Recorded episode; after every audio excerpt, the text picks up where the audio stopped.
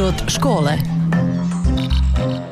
Školske teme, dileme, zanimljivosti, događanja, problemi, savjeti i talentirani učenici lektira. Lijep pozdrav poštovani slušatelji na početku još jedne emisije Život škole u kojoj nas danas zanima zdravstveno stanje učenika i fizičko i mentalno, a u tome će nam pomoći naše sugovornice iz službe za školsku medicinu Nastavnog zavoda za javno zdravstvo Osječko-Baranjske županije, doktorice Sonja Jukić i Ivana Košta Plavčić, specijalistice školske medicine.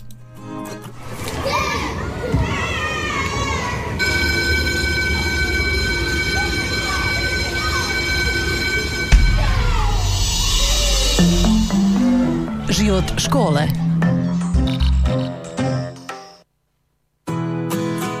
A prije otvaranja same teme, a to je kako smo najavili zdravstveno stanje učeničke populacije na području Đakovštine, zanimalo nas je čime se sve bavi školska medicina, a evo što o tome kaže doktorica Ivanka Košta-Plavčić.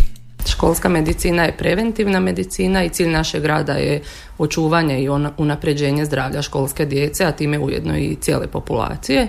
E, kod nas e, krećemo sa pregledima za upis u prvi razred, kad djeca prvi put dolaze u našu ambulantu za upis u prvi razred osnovne škole. Osim toga radimo sistematske preglede u petom, osmom razredu i prvom e, razredu srednje škole i kolegica Sonja još radi pregled na prvoj godini studija teologije u Đakovu. E, nadalje bavimo se skrininzima ili probirima u trećem razredu osnovne škole. Kada pratimo tjelesnu visinu, težinu, provjeravamo vid i vid na boje učenika, zatim u šestom razredu isto e, gledamo tjelesnu visinu, težinu i skrining kralježnice, u sedmom razredu skrining sluha. Osim toga radimo još namjenske preglede, znači to djeca dolaze preglede prije cijepljenja, zatim prije nekakvih sportskih natjecanja za izdajemo potvrde za smještaj u đačke studentske domove, ukoliko se pojavi nekakav problem, isto se javljaju k nama, jel? E, velik dio našeg posla se odnosi na rad u savjetovalištu za razno razne probleme, probleme učenja, ponašanja, mentalnog zdravlja, kroničnih bolesti. Jel? I osim toga radimo još higijensko-epidemiološke izvide u školama. I velik dio još našeg posla se odnosi na provođenje zdravstvenog odgoja u školama u suradnji zajedno sa stručnim suradnicima škola gdje moramo pohvaliti izvrsnu suradnju uglavnom i provodimo e, obavezno cijepljenje prema važećem kalendaru cijepljenja u Republici Hrvatskoj. Doktoricu Sonju Jukić uvodno smo zamolili za jednu uopćenu ocjenu zdravstvenog stanja školske djece na području Đakovštine. Pa zdravstveno stanje e, školske djece bi ja podijelila jel, prve po uzrastu. Naravno da imamo upisnike, imamo osnovnoškolce, srednjoškolce i studente. Jel? I vi prema obliku zdravstvenog poremećaja na fizičke e, bolesti i mentalne bolesti. Jel? E, što se tiče stanja u, u fizičkom pogledu, djeca su nam zdrava. Dosta zdrava djeca od upisa pa nadalje. Međutim, tu ipak postoje i nekih bolesti, fizičke bolesti, djeluje naša genetika, djeluje prehrana, tjelesna aktivnost, socijalni uvjeti, el, higijena, sve to djeluje. E, tako da se tu već polako javljaju kod djeca i tumori, kod djece i tumori, e, javljaju se e, autoimune bolesti u dosta većem sad broju i neka kronična oboljenja. Ja? E, što se tiče mentalnog zdravlja, danas je ono dosta bitno. E, ono je naravno isto ovisno o genetici, kao i sve drugo, jel? Ove, o socijalnim uvjetima, društvenim uvjetima u kojem mi živimo, e, emocionalnoj zrelosti djeteta i naravno o karakternim osobinama djeteta, kako će na sve odreagirati. Jel?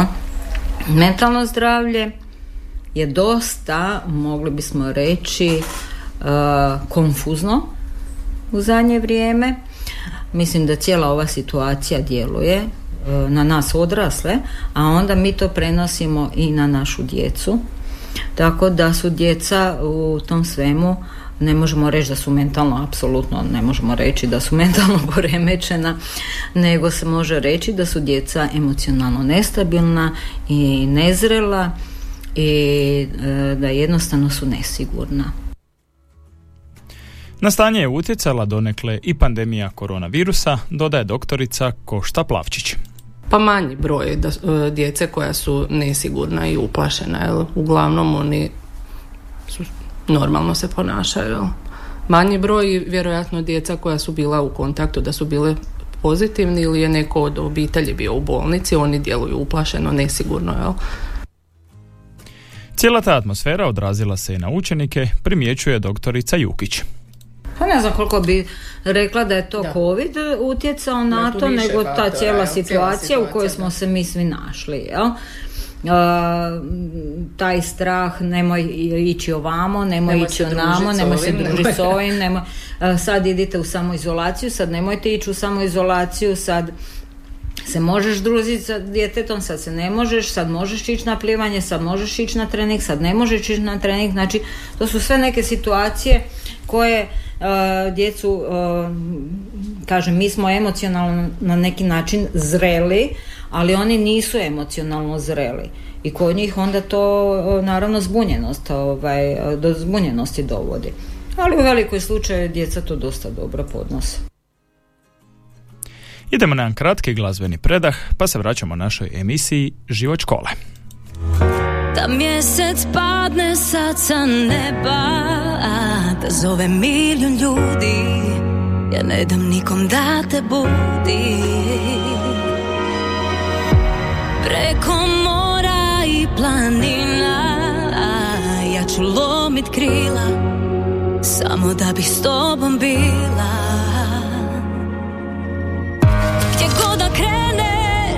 Ja te vjerno. To sanjaš puta disat tiše. Ja ću smirit vjetar kiše. Biću vojnik ljubavi. I što god da me pitaš Sto ću puta više dati. Samo nemoj nikad Ne nije ljubomora To je samo moj strah. Da nam ne ukradu Ovaj zlatni prah. Sve dok sanjaš Sto ću puta disat tiše. Ja ću smirit vjetar kiše Biću vojnik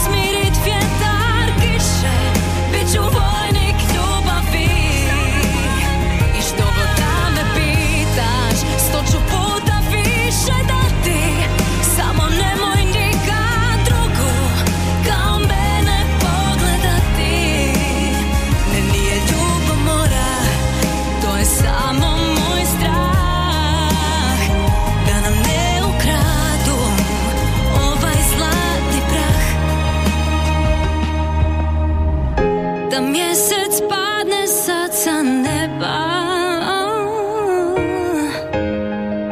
Ja ne dam nikom da te budi.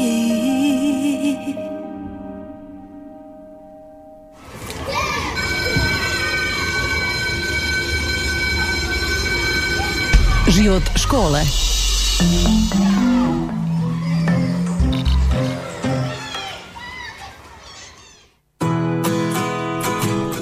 A nakon glazbenog predaha vraćamo se našoj emisiji Život škole. Govoreći o zdravstvenom stanju učeničke populacije, naše današnje sugovornice, doktorice Sonja Jukić i Ivanka Košta-Plavčić iz službe za školsku medicinu posebno su se osvrnule na prvašiće. Pa velika većina naših prvašića su uglavnom fizički zdrava djeca, jel? a naravno uvijek postoje i neki sa kroničnim bolestima, ali e, povećava se recimo broj emocionalno nezrele djece, to sam primijetila, jer tu dosta igra ulogu e, prezaštićenost roditelja gdje zapravo djeca ne budu samostalna a na upisu za, na pregledu za upis u prvi razred. Zatim e, tu se povećava i e, broj djece koja imaju recimo artikulacijske poremećaje, sve veći broj djece sa različitim dislalijama. Neki nisu uopće uključeni u govorne vježbe, u terapeutski oblik ili ne idu kod logopeda, nego ih tek mi upućujemo. Zatim i dalje, bez obzira na sve, postoji e, dio djece koja nisu uključena u predškolsko e, obrazovanje ili ne pohađaju vrtić niti program male škole i dalje ih imaju. Oni naravno da nisu onda dovoljno spremni za upis i emocionalno su nezreli. Jel? A s druge strane postoje ona hiperaktivna djeca sa poremećajem ponašanja koji isto može biti um, posljedica, dobro ne hiperaktivnost, nego poremećaj ponašanja može biti posljedica ili toga da djeca žive u neadekvatnim obiteljskim situacijama. Danas imamo tu situaciju da jako puno su razdvojene obitelji da su roditelji prisiljeni ići u inozemstvo raditi, ostavljaju a, ili ostavljaju djecu ili povedu djecu sa sobom pa se vraćaju, pa se sele vamo, pa se sele tamo, jel? Tako da i to dovodi isto do te emocionalne nestabilnosti djece i ovaj, ali taj poremećaj govora ponovo se vraćam na njega je dosta veliki problem e, mislim da tu igra ulogu baš e, uporaba mobitela. E, to je jedna stvar. Druga stvar što smo primijetili djeca nam gledaju Nekad smo djeci čitali slikonice priče. i priče i djeca su znala prepričavati priče, znači govorili su Danas djeca gledaju u mobitel ili gledaju uh, u laptop ili gledaju u TV strane crtane filmove. Tako da nam se zna dogoditi da, dijete zna na engleskom nešto reći, a ne zna izgovori hrvatsku riječ. I prvu riječ je izgovorio na engleskom. I roditelji, uh, roditelji su ponosni na to. Da, roditelji budu jako ponosni i to je, mislim, to je sve u redu, ali treba i svoj hrvatski jezik, materinji jezik znati. Ja? I to je, to je isto jedan od problema. Problem. I nije dovoljno samo voditi Što onda mi pokušavamo roditeljima kad naiđemo na takvo dijete ovaj, ukazati na taj, tu problematiku. Nije dovoljno samo voditi ga kod logopeda na govorne vježbe, nego i s njim kući razgovarati, truditi se. Da, to je zadnja ono stavka, ne može logoped napraviti čudo, a ako se to u kući ne usmjerava. Svoje zdravstvene specifičnosti imaju i učenici viših razreda, pojašnjava doktorica Jukić. Onda dolaze nam osnovna škola, pa sistematski u petom razredu u kojem počinje pubertet, dolazi do promjene u ponašanju, ja. tu se isto to, to uh, sve se to razljeva na isti način, ja. znači uh, imamo djecu sa, koja su potpuno realna, zrela, adekvatna svom uzrastu, dobri su učenici, adekvatnog su ponašanja, čak da pače u zadnje vrijeme, evo sad smo počeli sa sistematskim osmim razred, jučer sam imala jedan osmi razred, prekrasna, zrela, predivna djeca. Tako da čovjek uživa u, u, radu s njima kad vide da su i fizički i mentalno da su e, zdravi i da su dobri. Jel? Tako da ne možemo reći da samo sve negativno. Imam uh, u 90% djece naravno da su uh, djeca sa potpuno normalnim ponašanjem i to su djeca, ja, u, u prvenstveno. Među srednjoškolcima nastavlja dalje doktorica Sonja Jukić, rade se i ankete koje doprinose uvidu u mentalno zdravlje populacije. U prvom razredu srednje škole mi imamo jednu jako dobru anketu kojem ispitujemo mentalno zdravlje djece o razini depresivnosti kod djeteta. I tu smo proš, pretprošle godine do ove korone smo mi to uh, provodili i našli smo djecu koja su imala poteškoće u, u, u mentalnom tom zdravlju i, ovaj, i uh, koje smo morali uputiti psihološku pomoć uh, na neki način mi prvenstveno sa roditeljima prvo kontaktiramo u takvom slučaju a onda normalno da i se i škola obavijesti jel, da, da se ipak nešto E, poduzme da se takvom djetetu pomogne. Jel? Isto može doći do toga da dijete se ne snađe u srednjoj školi, da postoje djeca koja su nedruštvena, nesocijalizirana, slabije socijalizirana, koja na izgled djeluju vrlo normalno, koja na izgled djeluju veselo, vedro, a unutra su tužni. Jel?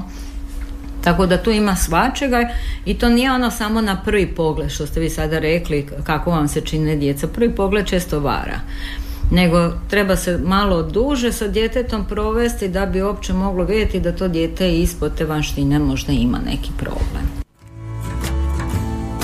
Još jedan predah uz glazbeni broj, pa se vraćamo u posljednji dio naše emisije Život škole.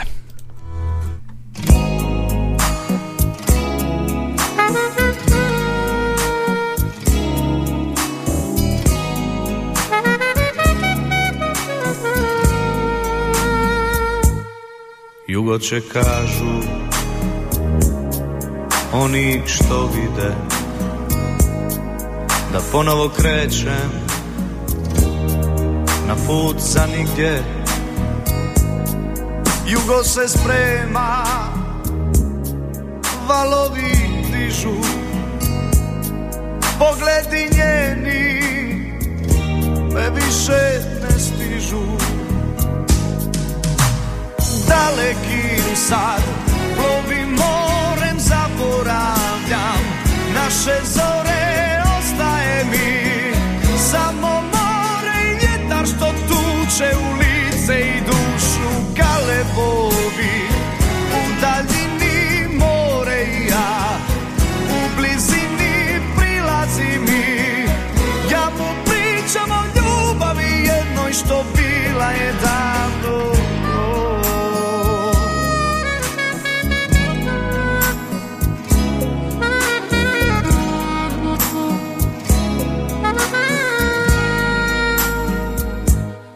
okreće jugo more već vrije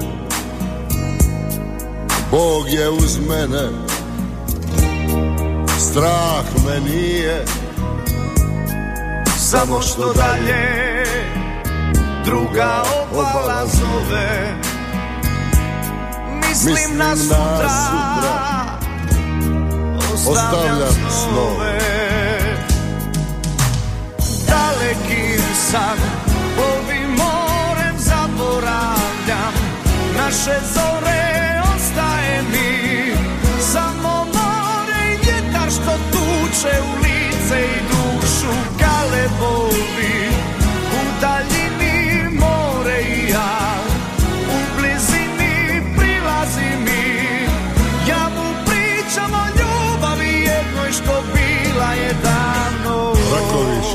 školjke i morske alge i mnogo, mnogo kamenog cvijeća. Na grobu mome umjesto svijeća svjetleće ribe držat će straž.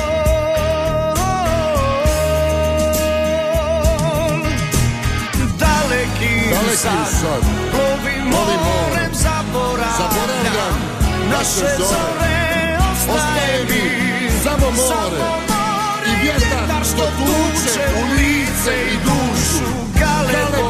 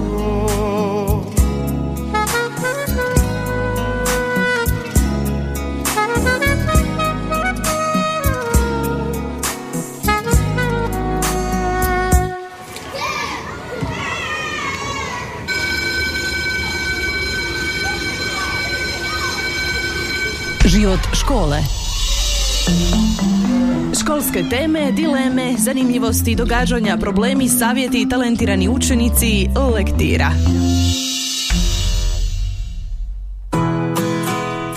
A nakon pjesme Jugo ponovno se družimo uz emisiju Život škole. Koliko su točne ocjene o pretjelosti, odnosno o smanjenoj fizičkoj aktivnosti naših učenika, pitali smo naše današnje sugovornice iz Đakovačke ispostave službe za školsku medicinu. Bitno je da je prisutno i u porastu, jel? Tome pridonosi naravno osim genetike sve e, više e, nepravila prehrana, jel? oni e, jedu jako malo u svojoj prehrani voće i povrće jako malo zastupljeno, sve više jedu ugljikohidrate jako zastupljene, zatim puno grickalica, slatkiša, piju ove gazirane napitke koji su puni šećera jel? i naravno sjedilački način života. Sve više vremena provode ispred TV-a, laptopa, igrica na mobitelima manje se bave sportom. Jel? Treba reći da neki, u nekim školama e, i u nekim selima nisu e, dostupni neki e, sportovi, klubovi, ali takvoj djeci se onda preporučuje da se bave bilo kakvom tjelesnom aktivnošću. Neki idu trčati, šetati, voziti bicikle, jel? rolati se, baviti se bilo kakvom tjelesnom aktivnosti. Ne mora to biti nužno bavljanje nekim sportom u klubu, jel? Da, i nisu svi sportski tipovi. nisu svi sportski tipovi, da. Neko je za nešto, jel? A to i vrijeme susreta sa prvim rizičnim faktorima poput pušenja, alkohola i droge. Pa naravno, kao i sve generacije prije, djeca u srednjoj školi probali su alkohol, probali su uh, pušiti. Uh, droga za sada vrlo rijetko kad dobijemo informaciju u srednjoj školi da uh, mislim da djece, dijete možda i koje je i probalo ne usudi se to priznati. Ja? Tako da tu zaista to možemo dobiti na fakultetu, ali u, u, u srednjoj školi o drogi zaista malo, ne mogu ništa reći da sam dobila neku takvu informaciju.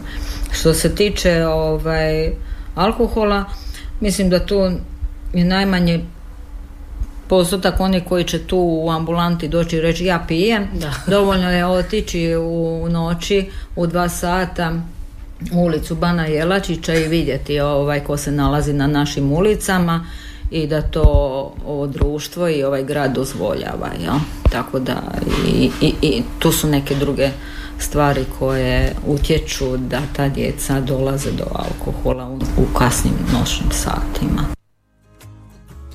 A s obzirom na to da je jedna od misija službe za školsku medicinu i zdravstveno prosvjećivanje učenika, zanimalo nas je kakve su na tom području povratne informacije o informiranosti naših učenika, a posebno kada je riječ o temama iz područja seksualnosti. Kod nas uh, vam je sve, uh, oni su svi kao upućeni. Sve znaju. Sve znaju ne žele o tome previše slušati, ne žele se s tim opterećivati, imaju aplikacije na mobitelima, sve su pročitali na internetu, sve znaju, razgovarali su sa najbližom kolegicom koja naravno zna manje od njih.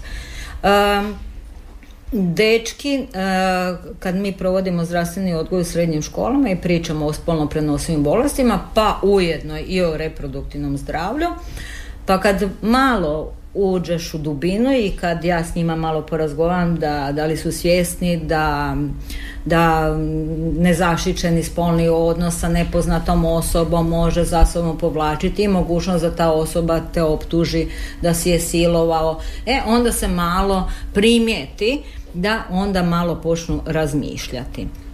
Ali u principu mislim da su vrlo nekritični nekritični, a opet s druge strane postoje one male još uvijek bebe, naivne koji, koji još o tome ni ne razmišljaju. To mi vidimo po pogledima takve djece, da li uopće ovaj, uh, su dostigli taj vrhunac da uopće o tome razmišljaju. Ali u svakom slučaju mi provodimo redovito zdravstveni odgoj, kažem prošle godine nismo zbog korone, ali ove godine nadam se da ćemo moći. Mi iznosimo nažalost samo činjenica, ali to je sve vrlo kratko i samo u jednom mahu e, sa prvim razredom e, srednje škole, a u biti se trebalo bi kontinuirano možda puno više e, raditi s njima. Nikad dovoljno, jel, zdravstvenog odgoja?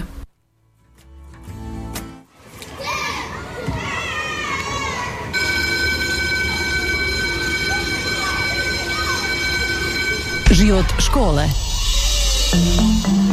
Školske teme, dileme, zanimljivosti, događanja, problemi, savjeti i talentirani učenici lektira.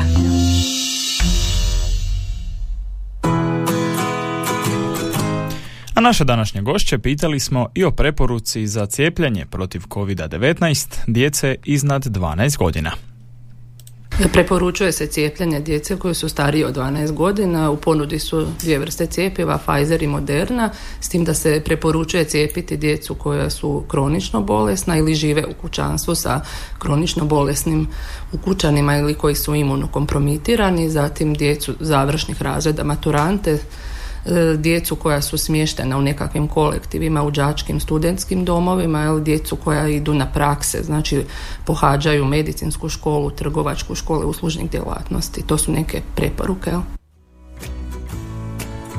A za kraj našeg današnjeg druženja u emisiji Život škole zamolili smo naše sugovornice doktoricu Sonju Jukić i doktoricu Ivanku Koštu Plavčić za zaključnu ocjenu o tome što se to promijenilo kada je riječ o novim generacijama učenika. Promijenilo se to da su djeca puno bolje prije govorila nego danas. Evo, upisnici. Da više su sada Što motorički tiče... nespretni, to nismo rekli. Da, motorički su nespretnija, puno nego su deblja, nezainteresirana su za društvena zbivanja oko njih, što je prije bilo recimo puno aktualnije. Kad se nešto događalo u Đakovu, svi su hrlili, svi su kolektivno hrlili. Ja? Danas je to, djeca nisu baš zainteresirani. Uvijek postoje oni koji jesu, a ti su manjina. A onda a velika većina ništa im se ne da. Ja? Znači malo su onako komotnija, kažem emocionalno su nezrelija, premda ima zaista ja opet se vraćam ima prekrasne i zrele i divne djece koja već saznaju u osmom razredu svoj cilj postavili su pred sebe šta će ići, kuće ići u školu, čime će se čime baviti, će se baviti. zaista ne možemo reći, a takvih je vjerojatno bilo i, i, i, i vjerojatno i prije. Ja? Ali ovo da poremeće govora, motorička nespretnost... I grafomotorička, ali oni su samo na da, tipkovnicama, nema crtanja, to, nema to, pisanja to se jako prije škole. Da. U negativnom smislu. Ja sam neki dan srela osobu koja mi je prepoznala nakon određenog vremena rekla, a vi ste ona teta bockalica. Ja ne bih voljela da mene djeca zapamte samo kao tetu bockalicu, nego i kao doktoricu koja je njima udjelila i neke savjete, koja je razgovarala s njima, koja im je u nekim trenutima željela i pomoći e, i da to bude bit školske medicine, a ne samo bockanje. Mi se, dragi slušatelji, nalazimo na kraju naše današnje emisije Život škole, u kojoj smo se danas bavili zdravstvenim stanjem učeničke populacije, a o tome su nam govorile doktorice Sanja Jukić i doktorica Ivanka Košta-Plavčić iz službe za školsku medicinu Nastavnog zavoda za javno zdravstvo Osječko-Baranjske županije. Do neke sljedeće emisije Život škole, lijep vam pozdrav!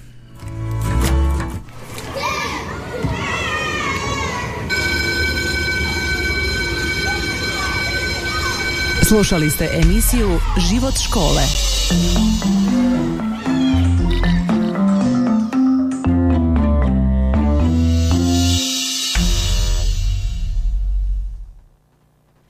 Ovaj programski sadržaj sufinanciran je sredstvima Fonda za poticanje pluralizma i raznovrsnosti elektroničkih medija.